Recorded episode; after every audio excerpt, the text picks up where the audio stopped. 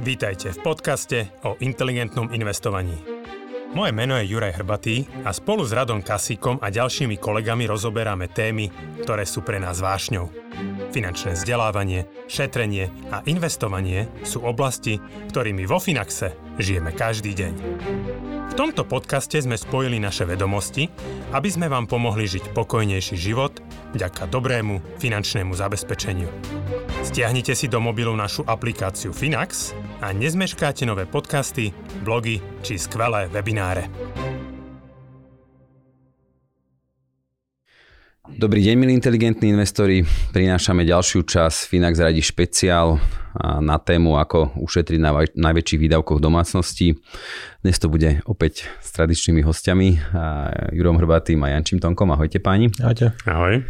Čiže v predchádzajúcej časti sme už načali do toho bývania, ale skôr sme sa zamerali na náklady bývania také prevádzkové, aby som to nazval, čiže hlavne za a spotrebu elektrickej energie za vykurovanie a ohrev teplej vody.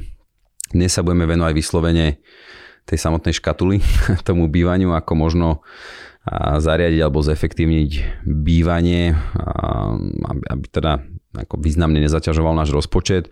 Ja samozrejme hneď na začiatok dodám, že je to veľmi taká subjektívna téma, trošku náročnejšia, že predsa len to ja neviem, vymeniť televízor alebo chladničku, prípadne sa rozhodnúť pre iný zdroj tepla a je trošku jednoduchšie rozhodnutie asi ako rozhodnúť sa zmeniť bývanie. Ale mnohí z mnohých z našich poslucháčov, sledovateľov plánujú určite do budúcnosti riešiť bývanie, či už kupovať nehnuteľnosť, alebo rozmýšľajú, že ako dlho zostať pod najmä a tak ďalej. Čiže a rovnako aj určite sú ľudia, ktorí niekde bývajú a zvažujú teda tú zmenu bývania, či už z pohľadu nákladov alebo možno nejakého vlastného komfortu, spokojnosti.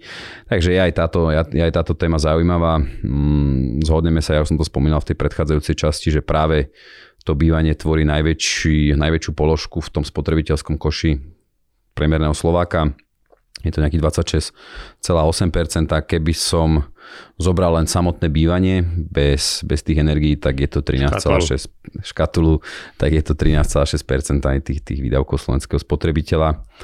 Takže toto je, toto je dnešná téma. Ja si osobne tiež myslím, že ešte nie je úplne taká akutná, že skôr je to vlastne zaujímavé, alebo, áno, zaujímavé pre ľudí, ktorí sa práve chystajú v najbližších rokoch riešiť nejaký spôsob bývania, či už je to prvé bývanie alebo nejaká zmena bývania. Zároveň však myslím si, že sa stane asi akutnejšou a to si môžeme dneska potvrdiť alebo vyvrátiť práve tým, že veľa kúp nehnuteľností je na Slovensku financovaných hypotékou a väčšina teda tých slovenských hypoték má naozaj pomerne slušné fixácie, čiže až tie fixácie začnú končiť, tak môže dojsť k zmene. A Takže to bude, to bude dnešná téma a môžeme, môžeme na to prejsť. Ja teda začnem, Janči, asi to bude dneska viacej tých otázok smerovať na teba, dúfam, že Ďuri mi to odpustíš. No, úplne v pohode, keď som videl tie otázky, hovorím si, že čo tu budem ja dneska robiť. tak môže, môžeme spolu moderovať a bombardovať Jančiho, budeš mať krížový výsluch doslova. Nech sa páči. A okoľko te, podľa teba zrástla cena bývania pre mladých ľudí, ktorí hľadajú ako prvé bývanie? Že teraz Porovnáme to treba s rokom 2020, nie, za tie dva roky. Nemusíme to brať ani, že podľa mňa tie dáta pravidelne zhromažďuje a vyhodnocuje MBS, a myslím, že aj štatistický úrad, čiže keď sa pozrieme na tie čísla, tak taký priemerný rast cien nehnuteľnosti na bývanie, čiže rezidenčných byty a domy na Slovensku v 2020 bol skoro 12%, 11,9%. Problém je, že toto tempo ešte zrýchlovalo. A v minulom roku 2021 už ten nárast bol na úrovni 23,5% a vyzerá, že tento rok 2022 stále sa nedočkáme nejakého veľkého spomalenia. A znovu pôjde o nejaké relatívne vysoké dvojciferné číslo ku koncu druhého kvartálu. 2022 ten medziročný náraz, čiže druhý kvartál 22 versus druhý kvartál 21 bolo nejakých 25,5% ten náraz, čiže zjednodušene za posledné dva roky bývanie ceny stúpli niekde okolo 40 až 50% podľa typu a lokality a za posledných povedzme 6-7 rokov sa cirka zdvojnásobili. Dobre, to sme na jednej strane, už teraz je to veľmi nepríjemné. Áno. A pre Či... tých nových kupujúcich, tí, čo majú nakúpené, tí sú celkom vysmiatí asi. Rastie majetok. A ano. keď zohľadníme aj nejaký rast úrokových sadzieb, treba ten rozdiel v splátke, mm, teraz berme, že len keby sme to tak brali, že vyslovene, že zmena úrokovej sadzby, aký má vplyv. Uh-huh. Že ak pokiaľ napríklad zrastie úročenie hypotéky z 1% na 3%, ten rozdiel splátke pri rovnakej sume, že samozrejme teraz musíme uh-huh. brať do úvahy vyššiu sumu, ale z toho teraz Prasa. budeme abstrahovať. No, presne ako hovorí, že problém nie sú len vysoké ceny, problém je aj to, že okrem toho, že dvojnásobne stúpli ceny nehnuteľnosti, tak cirka trojnásobne stúpli ceny peňazí, akože roková sadzba. Keď to tak narýchlo hodím do kalkulačky, 200 tisícová hypotéka pri 1%, čo sa dalo získať koncom minulého roka aj s nejakým dlhým fixom. S platnosťou na 30 rokov je nejakých 643 eur, čiže pamätaj si 640 a celkové preplatenie na úrokoch je nejakých 31 tisíc, čiže celkom akože v pohode. Keď to prehodíme na 3%, tak už to nebude 640, už to bude 840 a celkové preplatenie bude viac ako trojnásobné, nejakých 103 tisíc. Čiže aj vyššia mesačná splátka, aj viacej peniazy ide na úroky, aj sa pomalšie spláca úver, čiže tak je to taká kombinácia pre tých mladých ľudí, ktorí sa chystajú kupovať pravý hak, ľavý hak, aj, aj ceny nehnuteľnosti, aj cena peniazy extrémne vysoko. Plus ešte aj všetko ostatné. Čiže no, plus ešte, plus ešte energie, plus ešte doprava, sú drahšie, plus, no. je to také problémové teraz.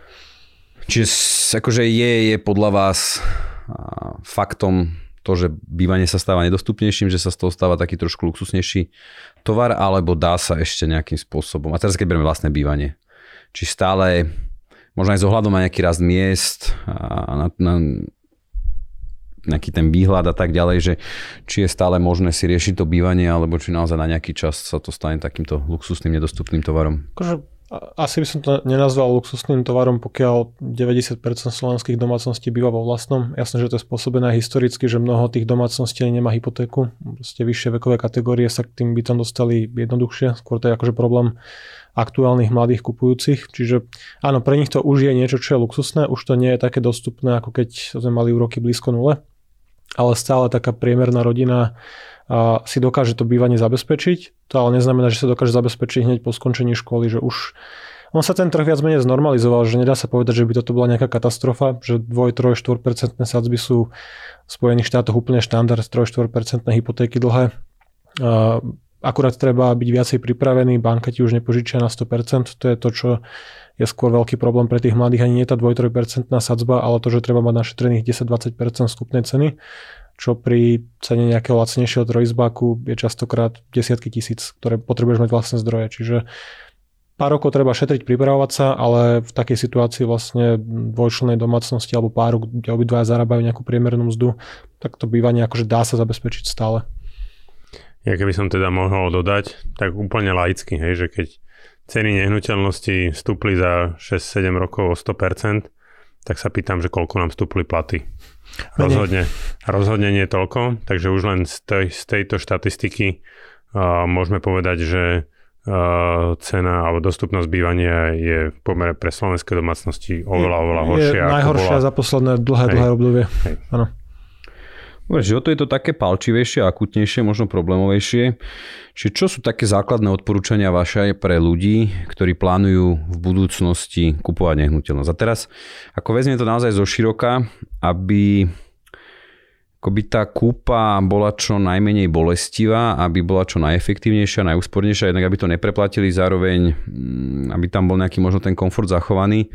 Ale teraz beriem ako fakt, že zo široka, že nejaká príprava, zabezpečenie, výber lokality, že čo všetko zohľadní, lebo ja si myslím, že mnoho ľudí ako ja keď to tak vnímam vo svojom okolí, ktorí plánujú kupovať nehnuteľnosť, tak niektorí mi prídu strašne takí, že že mi to príde až, až taký zhypnotizovaný, až taká mania, že ja musím bývať v dome vo svojom a proste je mi jedno, že čo ma to bude stať, ako to bude okolo a tak ďalej a potom asi po tých no, dvoch rokoch treba prichádzajú na to, že a že je to ďaleko, že vlastne treba sa o to starať a tak ďalej, že až tak mi to nevyhovuje, že taký, taký slovenský fenomén je tu momentálne. Takže skúsme tak možno v pár bodoch, že na čo si dať úplne pozor. No dobré, a teraz, že prečo si ty túto debatu zaramcoval, že kúpa nehnuteľnosti, hej, že prečo, akože či prenajom nevidíš ako alternatívu? Áno. Lebo ja práve považujem, že veľkú alternatívu za prenajom a akože a poďme sa možno skôr baviť o tom, keď sa bavíme o tom bývaní, že pre mňa akože dôležité je bývať a teraz, že čo je výhodnejšie pre toho Ale som to akože pripravené ďalej. Okay. Čiže začali sme teraz tú tému toho, toho nového bývania, tak, tak skúsme toto ja to má potom nasledovať. Dobre, dobre, dobre. um, akože tá Teraz, akože keď sa pýtaš na to, že áno, historicky na Slovensku je zakorenené, že ľudia chcú bývať vo vlastnom, je to taký nejaký symbol statusu, že každý má pocit, že skončil som školu alebo čokoľvek, nastúpil som do práce, tak idem si kúpiť svoje vysnívané bývanie, presne záhradka, bungalov, dom, čokoľvek. Toto určite nie je štandard, alebo akože nie v zahraničí, tak to úplne bežne to nefunguje. Bývanie je pre väčšinu domácností taký najväčší finančný cieľ, ktorý sa snažia zabezpečiť počas toho produktívneho aktívneho života. A je úplne normálne, že na to sa človek potrebuje pripraviť 3, 5, 7 alebo aj 10 rokov, že keď človek skončí mladý školu v nejakej 24 Tyrka, aj keby som 10 rokov býval v podnajme a hľadal nejaké také možno ideálnu lokalitu, možno neviem odkiaľ, kde bude bývať partner, partnerka, v ktorom štáte budem pracovať, tak je úplne v pohode niekoľko rokov bývať v podnajme a zobrať si tú 30-ročnú hypotéku kľudne po 30 Vtedy už človek má aj nejakú lepšiu kariéru, lepší plat, má viacej našetrené, už zároveň aj možno vie, aké má preferencie, že mnoho ľudí zistí, že tá zahradka reálne pre nich nie je úplne, alebo že na to nemajú chuť alebo čas. Takže je to cieľ, na ktorý sa treba pripraviť a tým pádom hovorím, že tá mentálna zmena bude pre ľudí akože z donútenia presne tými vysokými cenami a toho vlastného bývania. Ale tých ciest je viacero, že presne toto sa mi páči, čo povedal Ďuri, že bývanie je potreba, ktorú musíš nejako vyriešiť že buď bývaš vo vlastnom alebo v podnajme, že nemôžeš si povedať, že teraz 3 roky skipnem Nebývam. bývanie a budem si šetriť mimo, že dobre, môžeš bývať u rodičov, ale to už sa bavíme o nejakom presne, ako si ty povedal, komforte života, že to asi nie je úplne ono. A, ale áno, akože to podna- bývanie v podnajme nemá na Slovensku veľkú tradíciu, ale akože vyzerá, že mladí ľudia budú musieť viac uvažovať týmto smerom. Ja čo by som tejto téme tak chcel dodať, je to, že pozrime sa na to, ako to funguje v Amerike. V Amerike zmeníš prácu, zmeníš bývanie. Kľudne aj do iného štátu, absolútne bez problémov. Dieťa ide e, do základnej školy, zmeníš bývanie. Dieťa ide na strednú školu, zmeníš bývanie. No myslím, že Američania menia vlastné bývanie každých 7 rokov. Že, Hej, čo presne, je akože extrém, je. ale presne to ja, ten príklad, že chcel, rodina, odídu deti, prídu deti. Toto no. som chcel povedať, že odosobníme sa od toho, že idem si kúpiť nehnuteľnosť som mladý človek a potrebujem trojizbový byt. No nepotrebujem, keď ešte nemám deti, dve aspoň, nepotrebuješ, hej, trojizbový byt, nepotrebuješ, ja neviem. Čiže... Ja som býval mm, v jednoizbaku, maličkom, ešte aj vlastne, keď už syn sa narodil. A dalo sa prežiť nejakú dobu. Ako, vieš, moji rodičia, akože, akože dobre, že to je extrém, hej, že to bolo ďalekom sociku, ale tak proste bývali siedmi dospelí, uh, lebo v čase, keď mama vlastne uh, tam bývala, oni boli tri dospelé deti, plus rodičia a tak šiesti, pardon, hej. A, a teraz jedna mamina sestra si zobrala uja, hej, no tak proste bývali tam vtedy e, šiesti na dvojizbovom byte, hej, no proste, akože teraz to je extrém, áno, ale že povedzme si, že na tie potreby, akože hľadajme bývanie na tie potreby, ktoré aktuálne máme, vyriešme si to, čiže keď nepotrebujeme, poďme do menšieho, keď zrazu potrebujeme, poďme do väčšieho, ja takisto napríklad vo svojom dome som ukotvený to, že keď raz začneme bývať možno so ženou sami dvaja, tak budeme veľmi zvažovať o tom, že pôjdeme do menšieho domu, lebo akože na čo tam budem ja vykurovať izby a riešiť a starať. Akože veľký dom, veľké starosti. Malý dom, malé starosti. Simple as that. Sa hovorí o deťoch. Uh, no, tak akože to isté ti môžem povedať, že aj, aj, aj, aj s nehnuteľnosťou. Hej. Takže mm, ja si osobne myslím, že jeden z takých základov by malo byť to, že, že riešiť aktuálnu potrebu bývania krátkodobejšie, výrazne krátkodobejšie, naozaj v tom horizonte kľudne 5-8 rokov, zmení sa potreba, zmeni, máš zmeníš niekde prácu, lokalitu, no môžeš napríklad ušetriť aj tým, že možno síce nabite neušetríš, ale zmenou lokality bývania môžeš ušetriť na tých ako keby druhotných výdavkov, na dochádzanie do práce, na, na neviem, školnom a tak ďalej a tak ďalej a, a to môže byť tiež napríklad vec, ktorá na tom bývaní sa dá ušetriť. No, prvé bývanie nemusí byť to posledné bývanie. Že nemusíme si rovno kupovať tie veľké trojizbaky, štvorizbaky alebo domy. Že je úplne v pohode, keď mladý človek si kúpi menší dom alebo menšiu nehnuteľnosť, jednoizba, garzonku, čokoľvek. Zmení sa životná situácia o pár rokov, presťahuješ sa, použiješ nejakú časť tej splatenej istiny a nejaké vlastné zdroje. To, Briti to volajú vlastne property ladder, čiže nejaký akože rebrík, že proste nastúpiš a postupne ako sa mení situácia, tak zvyšuješ a neskôr na dôchodku znovu akože zídeš o pár priečinok, mm-hmm. priečinok dolu a proste uberieš nejaké izby, ktoré nepotrebuješ. Tam asi veľa Slovákov by argumentovalo proti tomuto, že si to kúpim ako vopred, hej, že raz to budem potrebovať, budem mať tú rodinu a keď by som to ako riešil v tom čase, takže tá cena bude diametrálne odlišná, že to bude výrazne drahšie. Že to je asi častý argument, ktorý Slováci majú, keď hneď berú takú nejakú väčšiu nehnuteľnosť, ktorú potom nevyužívajú naplno. Hej. No pri 1% úrokovej sadzbe um, mohol byť tento argument validný a pri daných cenách, ktoré boli pred 4 rokmi, dajme tomu, pri dnešných cenách, akože tento argument z môjho pohľadu, že už by som ho nebral. Hej, že proste, že ty preplácaš za tú hypotéku. A teda tiež si treba povedať, že to, čo ty zarobíš, akože ty keď meníš hypotéku, alebo teda, pardon, meníš nehnuteľnosť, tak tie ceny sú v podstate trhové, že ty nemeníš jedno aktívum za druhé. Čiže keď meter štvorcový dvojizbovej garzonky stojí X, no, tak trojizbového bytu asi bude stať troška menej, lebo tie, vieme, že tie garzonky sú troška nižšie, ale ako e, není tam, že tie ceny sa budú hýbať stále rovnako. Keď stupnú 20%, tak možno jedno, jedno 18, druhé 21, ale že tam nebude veľký rozdiel. Hej?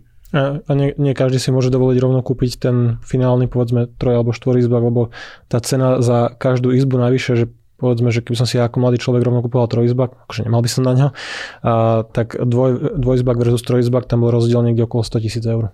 Z trojizbak okay. na štvorizbak podobne, čiže... Potrebuješ a, mať 20 tisíc viac našetrené, hej? A, a väč, väčšiu splátku, že potom zase ti nevidie možno na jedlo alebo na teplo, čiže mm. ono, dneska to za tých ľudí vyriešil trh. Proste stúpli ceny tak vysoko, že už to nie je dostupné, stúpli úrokové sadzby, jednoducho budeme radi, alebo teda akože mladí ľudia budú radi, keď si zabezpečia ten prvý základný schodok proste na nejaký naozaj akože malé, efektívne, lacné bývanie. Čiže do akej miery je aktuálne výhodnejší ten podnájom voči kúpe nehnuteľnosti? Alebo teda, keby sme to dali do pomeru, že nejak náklady? Ono... Ako ja viem, že to tiež nie, nie je jednoduché. Uh, dneska je reálne lacnejšie uh, bývať v podnajme, ako kupovať danú nehnuteľnosť na 80 alebo 90 hypotéku. Len samozrejme treba to brať tak, že pri, v, tom, v tom prípade, v tom scenári, keď si zoberieš hypotéku, pokiaľ ti banka teda dá, budeš mať, kvalifikuješ sa príjmom, budeš mať našetrené nejaké vlastné zdroje, alebo ti založia rodičia, pomôžu ti vlastne s tým, s tým LTVčkom, že budeš mať nejakú väčšiu zálohu, aby ti banka požičala 100% kúpnej ceny tak tá kombinácia hypotéky a energií bude vyššia, cirka o nejakých 30 až 45%, keď som to pozeral pre trojizbáky v Bratislave. Len pri tej hypotéke už splácaš istinu. Čiže pre mňa také férovejšie porovnávať náklady vynaložené na úroky z tej hypotekárnej splátky, ktoré tvoria možno polovicu až 3 štvrtiny, plus energie, lebo vlastne keď platím aj vyššiu hypotéku, tak znižujem istinu, alebo teda budujem si nejaký majetok, že šetrím si dotehal, ako sa hovorí. Čiže pokiaľ si to nemôže človek dovoliť, tak je lacnejšie bývať v podnajme ale aj pri dnešných akože dvojnásobných cenách a trojnásobných uh, úrokoch stále uh, ťa finančne vidie lepšie, pokiaľ teda máš tú možnosť tú nehnuteľnosť kúpiť. Pokiaľ tam chceš bývať, nerobíš to špekulatívne, je to premyslené, je to na vlastné bývanie. Nebavíme sa teraz o investícii, bavíme sa o pokrytí tej potreby bývania. S tým, že je tam potom aj menšie riziko, že ti niekto zvýši nájomné, lebo teraz to nájomné rastlo pomerne rýchlo, na nejakých 15-20% medziročne a ja som tiež zvyšoval nájomné v bytoch, ktoré prenajímam. Tá hypotéka ťa trošku predtým ochráni na tých 3, 5, 7, 10 rokov. Že nehrozí ti, že ďalší rok ti majiteľ povie, že teraz budeš platiť nie 600 plus energie, ale 700 plus energie alebo viacej. Hej, ale na druhej strane, že ja sa keď sa na to pozrieš krátkodobo, tak um, ako je to napríklad veľké riziko aj pokles cien tej nehnuteľnosti. No, že, že napríklad v Amerike sa to deje, tam, tam už klesajú tie ten, uh, proste ten, ten realitný trh oveľa rýchlejšie reaguje. Hej, aj kvôli tomu, že tam, ako hovorili Janči, že ten, tí Američania oveľa častejšie menia tie, uh, menia tie nehnuteľnosti, hej, tak aj, aj vďaka tomu je ten trh tam troška dynamickejší a reálne odzrkadluje tú aktuálnu ekonomickú situáciu. Uh, ja si osobne myslím, že ten rast, ktorý sme tu mali, vôbec by som si nejakým spôsobom do budúcnosti nepočítal ako s istotou ale akože môže sa stať to isté, čo sa nám stalo v roku 2009, hej, že 2010 a 11, kedy v podstate tie tie ceny nehnuteľnosti v priebehu troch rokov klesli o 20%. Hej? No dokonca 2009 až 2014, čiže 6 rokov no. klesali, že medzi 1, 2, 3, 5, 11 percentami, čiže môže byť aj nejaké dlhšie obdobie, kedy samozrejme ceny budú klesať. Takže hej, hej ako určite nie je racionálne očakávať nejaké dlhodobo dvojciferné výnosy, proste už dneska to je nedostupné. A už aj tak akože pocitovo, keď viem, že ľudia, čo predávali svoje byty, tak veľa obhliadok málo kupujúcich, ľudia si už dneska vyberajú a už nie je také ľahké predať tú nehnuteľnosť, čiže pre mňa ten základný scenár je možno nejaká stagnácia, niekoľko rokov nízkych výnosov. Ako typické ako pre akékoľvek iné aktívum, keď niekoľko rokov nadbehne ešte výnosy, keď si zarábal dvojciferne 10, 20, 25%, tak tie ďalšie roky asi budú chudobnejšie. Musí, musí sa to vždy zastaviť. Áno, áno. Nič nerastie do nekonečna. A z pohľadu úrokov tam napríklad očakáva, že ešte niekedy budeme vidieť podobné úroky na hypotékach, ako sme videli? Pod 1%? Um, dobrá otázka. Um, to povedal by som sebecky, že dúfam, že áno, lebo akože znamenalo by to, že aktívum asi narastie, keď zlacne cena zdrojov, cena peňazí, že asi by to podporilo rastie nehnuteľnosti, ale akože k jednému percentu v najbližšej dobe si neviem úplne predstaviť návrat. Že to, čo hovoria banky a to, ako oni vnímajú riziko a ako stúpla cena zdrojov aj zvyšovanie sadzie ECBčky a slovenské štátne dlhopisy, ako sa dneska akože uročia, tak uh, taký základný predpoklad je, že hypotéky tie stredné viazanosti 3-5 ročné by mohli vystúpať možno k 4%. Tam niekde sa možno zastavia, uvidíme a potom by možno mohli skôr klesať. Aj Fed a ECB aktuálne sa snažia skrotiť infláciu, ale už aj vopred komunikujú, že tie sazby sa potom vrátia do nejakého normálu niekde nižšie. Čiže ja by som skôr počítal dlhodobo tie možno 2-3% hypotéky, ale zase pri dlhodobo vyššej inflácii, že asi neveríme, že inflácia bude ďalších 10 rokov v priemere 2%, ako plánujú centrálne banky. A keď tu budeme mať nejaký nový vyšší normál s infláciou 3-4%, kedy si povieme, že dobre stačí, už nejdeme zabíjať ekonomiku, aby sme to dostali na tie presne 2%, tak stále tie hypotéky budú relatívne akože v reálnom vyjadrení v zápore. Takže Čiže mm, aké, aké fix by si teraz odporúčal človeku, ktorý kupuje nehnuteľnosť na hypotéku? Prípadne pokiaľ sú ľudia, ktorí, lebo však bola celkom mania v tom prvom pol roku na Slovensku rýchlo... rýchlo Mnoho ľudí refinancovalo tie dlhé fixy, akože gratulujem, že to stihli. A ja som to napríklad nestihol, čiže ja nemám veľmi dobrý ako históriu predpovedí pre vývoj úrokových sadzieb, že keď sme sa bavili takto vlastne koncom minulého roka, kedy ČSOBčka ponúkala 10-ročný fix za 0,99, ja som stále bol taký, že 3, 3,5 ročné fixy za 0,4 v Prima banke alebo v 365 a bola konkurencia a vyzerá, že ostatné budú znižovať, mi to prišlo ako lepší nápad. Teraz to už tak úplne nevyzerá, takže ja som tie 10 ročné fixy tiež nechytil. Ale takže neviem to úplne predpovedať, skôr by som stále pozeral ten strednodobý fix 3 až 5 rokov. 5 ročné fixy sú dneska okolo 3%, a 3 ročné nie sú moc lacnejšie, takže už radšej zoberieme tých 5 rokov. Ale najdôležitejšie je zvážiť si, že aké máme plány s tou nehnuteľnosťou Zbytočne si ja budem brať 10 ročný fix, pokiaľ viem, že o 2 roky chcem predať byt a stiahovať sa inde, čo je situácia mnohých ľudí, že znovu vo svojom okolí 25, 35, 40 ročne ľudia, že vidím, že často menia tú nehnuteľnosť a ten fix ti skončí, keď to predáš, to si nepreniesieš niekde inde úplne ľahko. Mm-hmm. Myslím, že to nie je úplne možné, alebo neprejde to tak bez problémov, čiže skôr zosúľadiť to s tou životnou etapou, že áno, keď by som si kupoval nehnuteľnosť na takú tú finálnu ultimát na dlhé bývanie, dožitie alebo kúpim si rodinný dom vysnívaný a budem v ňom bývať 10-15 rokov a je pre mňa prioritou mať istotu tej splátky, tak OK, tak môžeš ísť za 10 ročného fixu možno za 3,3-3,5%, ale ja stále tie 3, 3 až 5 rokov tie lacnejšie by som pozeral dneska. OK, je ešte podľa vás nejaká položka, ako vynímajúc tie energie, na ktorej sa dá v rámci nákladov na bývanie ušetriť, že niečo také, čo zabudáme, možno na čo sa budem opýtať, že merme, ako mali sme tú hypotéku, aj a za s tým bývaním súvisí aj tá doprava, mali sme tie energie, samozrejme nejaká údržba a tak ďalej. A, a toto je možno tiež zaujímavá otázka, že z pohľadu takej údržby asi vychádza výhodnejšie vlastniť byt ako, ako dom. Tak nákladov určite. Určite. Uh, skôr by som to otočil, že Ale... či vlastne starý byt alebo nový byt. Že to je niečo, čo je na Slovensku taký dlhodobý paradox s tým, že tie ceny sú vysoko nielen kvôli tomu, že boli nízke úrokové sadzby, ale jednoducho málo sa stavia. Chýbajú v Bratislave desiatky tisíc bytov, v iných mestách to nie je o moc iné. A dôsledkom toho je nielen akože rýchly rast cien, ale podobne rýchlo rastli staré byty, ktoré teraz budú mať akože extrémne vysoké náklady na energie, teplo, staré rozvody, nezateplené bytovky a podobne, že keď za rovnaké peniaze alebo s malou prémiou dokážeš sa presunúť do novostavby, že to môže byť taký zaujímavý krok, že ešte sa tie nožnice nestihli roztvoriť. Mm-hmm. Myslím, že takto o rok, dva, keď sa budeme baviť, keď nabehnú nové zálohové platby, nové vyučtovania, nové predávky budú násobne vyššie pri tých starých bytoch, tak typujem, že v inzerátoch už budú pribúdať tie položky, že novostavba s takýmito nákladmi, alebo starý byt dvojizbák nie s 200 eurami, ale možno 300, 350 to možno mesačne. nebude práve, že?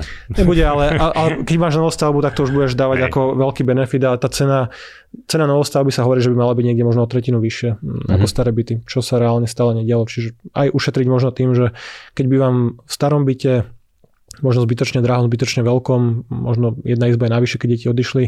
Ja osobne by som zvážil akože výmenu za nejaký nový byt. Či už obdobne veľký, alebo možno aj trošku akože rozumne výmerov tie novostavby sú celkom dobre riešené. Že nie sú tam tak, také stratené metre na chodbách a podobne. Ja to je dobrý point, no. Ja by som ešte do celkovej tejto ceny za bývanie dal možno aj zariadenie. Dal a vôbec nejakú takú tú údržbu. Hej, že čo napríklad v rámci údržby um, akože nie som nejaký veľký kutiel, akože mám tie veci rád, akože určite to není nejaká parketa, v ktorej sa vyžívam, ale že v poslednom období pribudlo strašne veľa rôznych návodov, napríklad na YouTube, a veľa vecí už dneska viem vyriešiť uh, svoj pomocne. Že, že to si myslím, že vola kedy ako dobre, že vola kedy tie veci asi zasa boli jednoduchšie, takže tiež sa dali, ale dneska pri tej zložitosti uh, častokrát ľudia majú pocit, že fíha, že toto nezvládnem, ale že možno s nejakým návodom na YouTube dá sa to urobiť, hej, dá sa možno mm, niektoré veci, proste, ktoré sme boli zvyknutí by som to tak nazval, že outsourcovať, hej, to znamená, že dať nejakým externistom, ľuďom, hej, si teda dáš zarobiť, ale že keď sa bavíme o tom, že máme ušetriť, tak akože treba sa pozrieť aj na toto, hej. Môžem potvrdiť, ak máš na to čas. je to tak, akože skôr je v mojom prípade problém nájsť tých ľudí. že kým sa dočkaš tých ľudí, tak si to spravíš aj sám, hej. hej. Samozrejme, akože ušetriš aj, a je to niekedy aj príjemný relax pre nás, kancelárske krysy.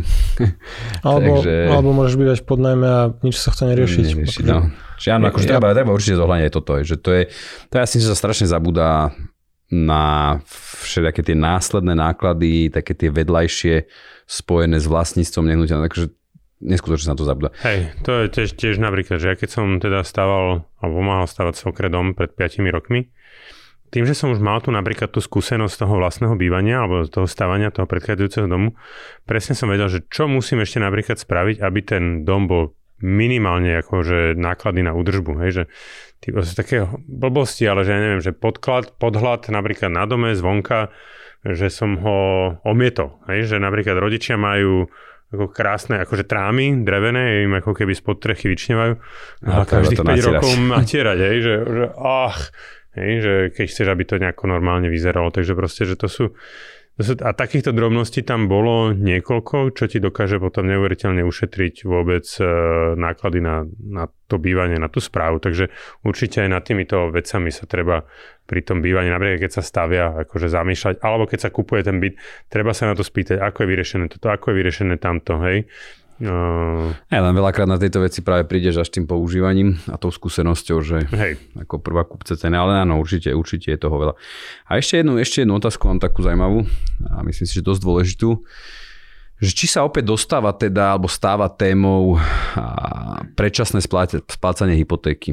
Ja opäť akože vo viacerých rovinách jednak, či si už po pri splácaní hypotéky treba založiť nejaké investičné sporenie to nazvem, nejaký, nejaký Finax napríklad, s tým, že treba zo 15-20 rokov tú nasporenú sumu použijem na to predčasné splatenie.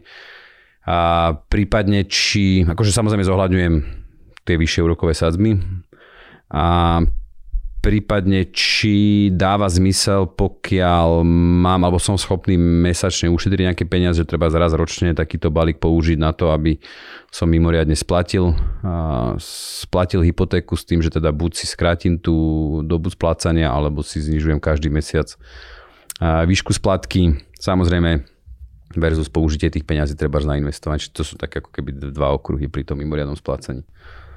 Ja myslím si, že toto sme už aj tak uh, túto tému riešili viackrát, ale možno len znova pripomeniem, že my tak nejako s Jančím sme začali rozdielovať, alebo Jančím hlavne začal rozdielovať ten dlh na dobrý a zlý dlh.